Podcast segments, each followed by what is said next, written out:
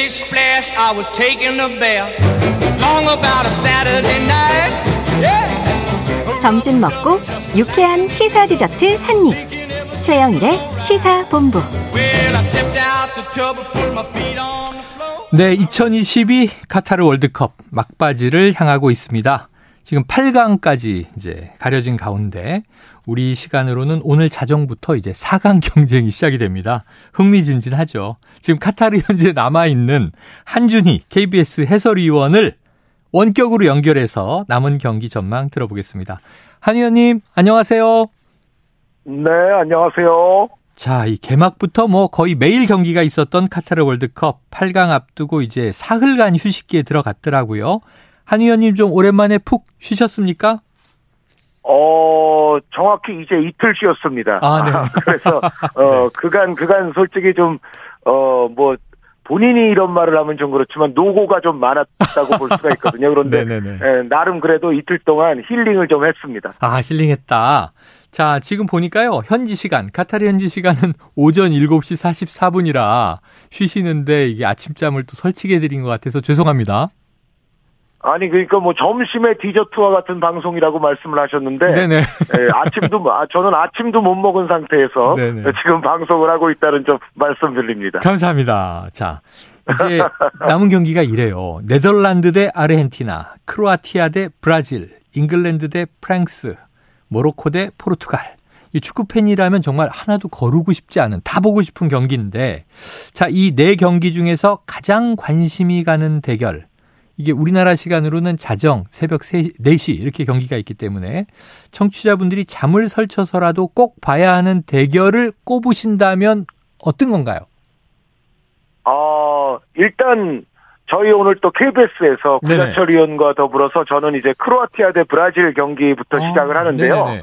그런데 이제 객관적으로 이제 네 가지 매치업 중에서 정말 하나만 꼽으라 한다면 역시 잉글랜드 대 프랑스의 아. 대결을 많은 분들이 기대하고 계시지 않을까라는 생각을 합니다. 네. 어, 아무래도 이 두 팀 모두가 이제 우승 후보 대 우승 후보 간의 맞대결이고 예, 어떻게 예. 보면 스타일적으로도 두 팀이 아마 서로에게 모두 껄끄러운 상대처럼 서로를 여길 가능성이 높거든요. 네네. 어, 그리고 두 팀이 실질적으로 보유하고 있는 어떤 스타 플레이어라든가 전력 면에서도 상당히 백중하면서도 흥미진진한 대결이 기대가 되기 때문에 잉글랜드 대 네네네. 프랑스 대결이 아무래도 어, 전체적으로는 number one matchup이 아닌가라는 생각입니다. 야, 넘버원을 역시 잉글랜드와 프랑스의 대결을 꼽아줬어요. 이게 일요일 새벽 4시 가장 좀 어려운 시간대, 가장 늦게 있는 네. 경기인 것 같은데. 자, 그래도 이제 잠을 설치고 본방을 볼만할, 볼만한 가치가 있다. 자, 이게 월드컵마다 이변의 주인공들이 있죠. 제 기억에 보면 2018년 러시아 월드컵은 크로아티아의 결승 진출이 어, 대단했는데 이번에는 네. 보니까 모로코가 모로코가 그 주인공인 것 같아요. 무조건 대 스페인을 승부차기 끝에 꺾고 아랍 국가로는 최초로 8강에 올라왔습니다. 그럼 돌풍을 일으키고 있는 배경은 뭐고요? 한 어디까지 올라갈 것으로 예상해 보세요? 어, 모로코가 사실은 이제 예전부터 아프리카에서 축구를 잘했던 나라들을 꼽자면 음. 사실 우리가 이제 90년대부터는 카메룬이라든가 나이지리아라든가 세네갈, 코트디부아르 이런 나라들을 많이 꼽지만 네네네. 그 이전에 사실 아프리카 축구의 선구자들이라고 한다면 이집트, 모로코, 티니지, 알제리 이런 팀들이었거든요. 아, 그러니까 네네.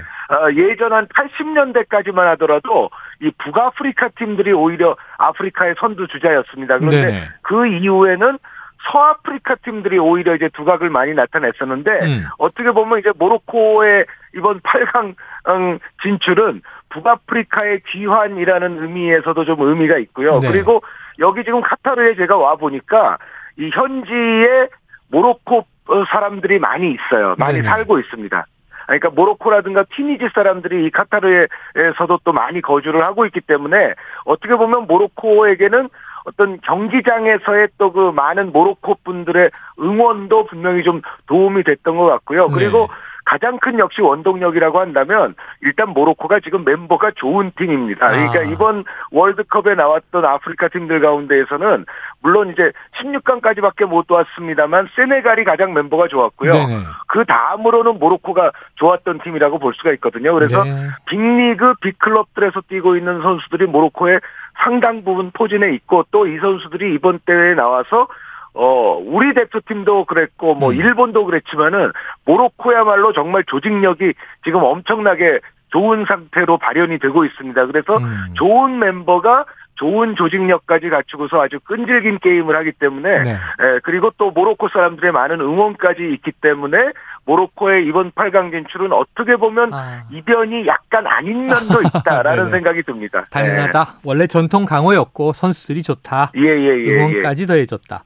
자, 하지만 결국 이제 12월 19일이면은 이제 카타르 월드컵도 끝나는데요. 지금 이제 8강을 알아보고 있습니다만 결승전에서 격돌할 두 나라를 꼽는다면 어디일까? 자, 이 대부분 뻔하게 뽑는 분들이 계신데 한 의원님은 어떻게 예상하십니까?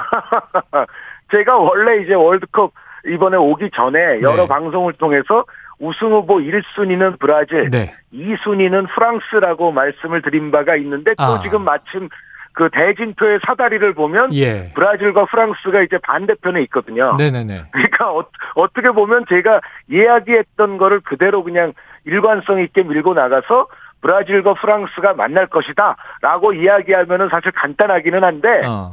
그런데 이제 에, 항상 그렇듯이 이 축구가 어, 말처럼 되지 않는 경우가 더 많지 않습니까? 그렇죠, 그렇죠. 에, 그래서 일단은 브라질과 프랑스가 그래도 좀 유력하지 않느냐라는 생각이지만 네. 일단 프랑스 같은 경우는 아까 말씀드렸던 잉글랜드부터 넘어야 되거든요. 네 네. 어, 그래서 거의 지금 뭐 8강이지만 산 넘어 산 매치업이 계속되기 때문에 아. 브라질과 프랑스조차도 완벽하게 제가 장담 한다고 네네. 말씀드리기는 어려울 것 같습니다. 알겠습니다. 하지만 이제 대략 꼽아본다면 그러하다. 그런데 뭐 이게 너무 네네. 당연히 그렇게 된다면 일요일 새벽에 잉글랜드와 이제 프랑스전을 보라고 얘기 안 하셨겠죠. 경기- 그렇죠. 네네. 네네네. 너무 얄산이 많다.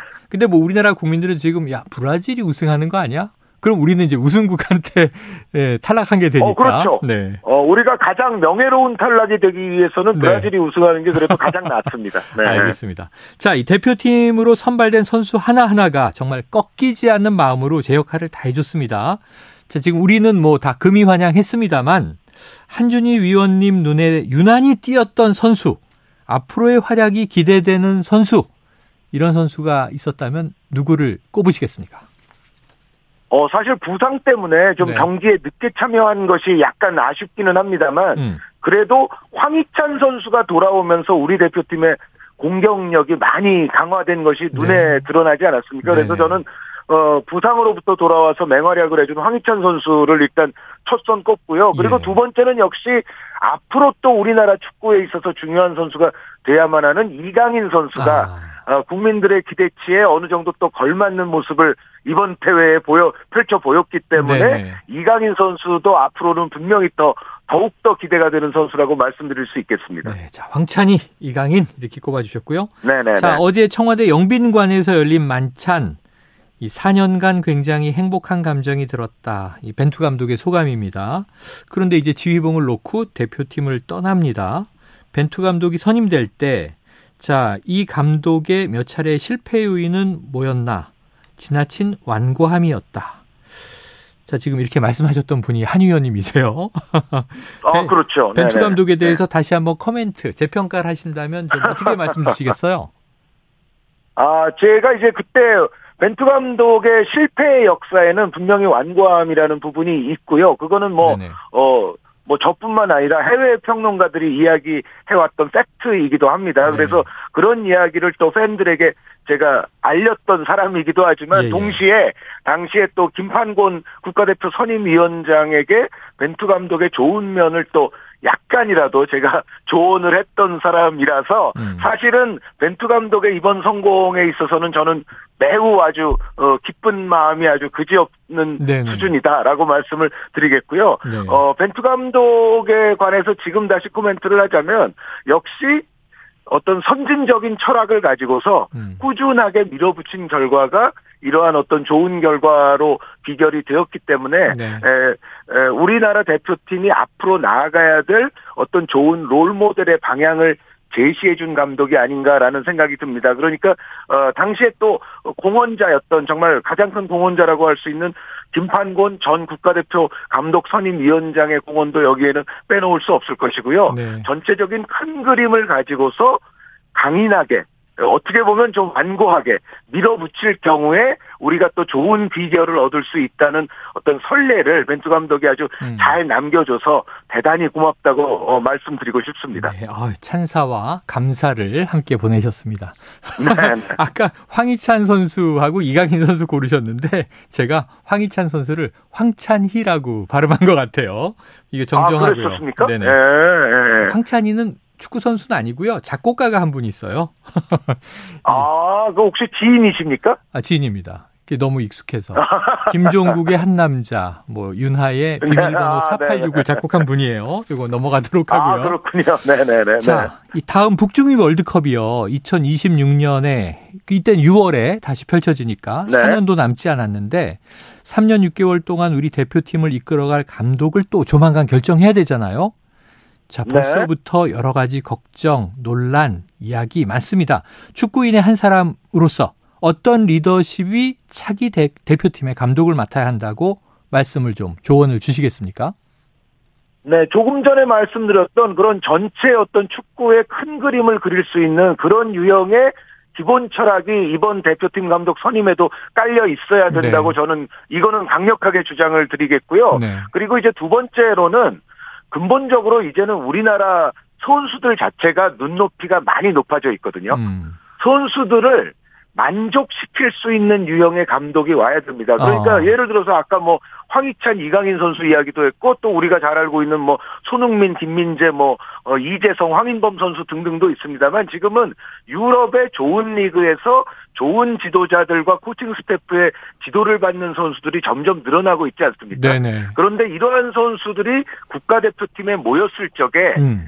팀에서 받는 교육보다 현격히 수준이 낮은 교육을 아. 대표팀에 와서 받게 된다면 예. 선수들이 이것을 환영할 그렇죠. 리가 없지 않겠습니까? 그렇죠. 아, 네. 그러니까 결국은 선수들이 선수들 자신들이 네. 납득할 수 있는 어 좋은 교육을 시행할 수 있는 감독과 코칭 스태프가 오지 않으면 사실은 지금의 높아져 있는 선수들의 눈높이를 네. 충족시킬 수 없을 것이다라고 저는 분명히 말씀을 드리겠고 예. 이것은 대표팀 감독을 선임하는 데 있어서 가장 근본적인 알겠습니다. 저는 기준이 되어야 된다는 생각입니다. 아주 중요한 점을 지적해 주셨습니다. 오늘 말씀 여기서 정리하죠. 고맙습니다.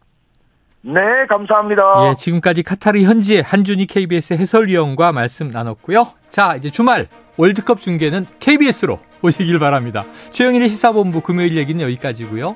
저는 다음 주 월요일 낮 12시 20분에 다시 찾아뵙도록 하겠습니다. 자, 이번 주에도 청취해 주신 여러분 고맙습니다.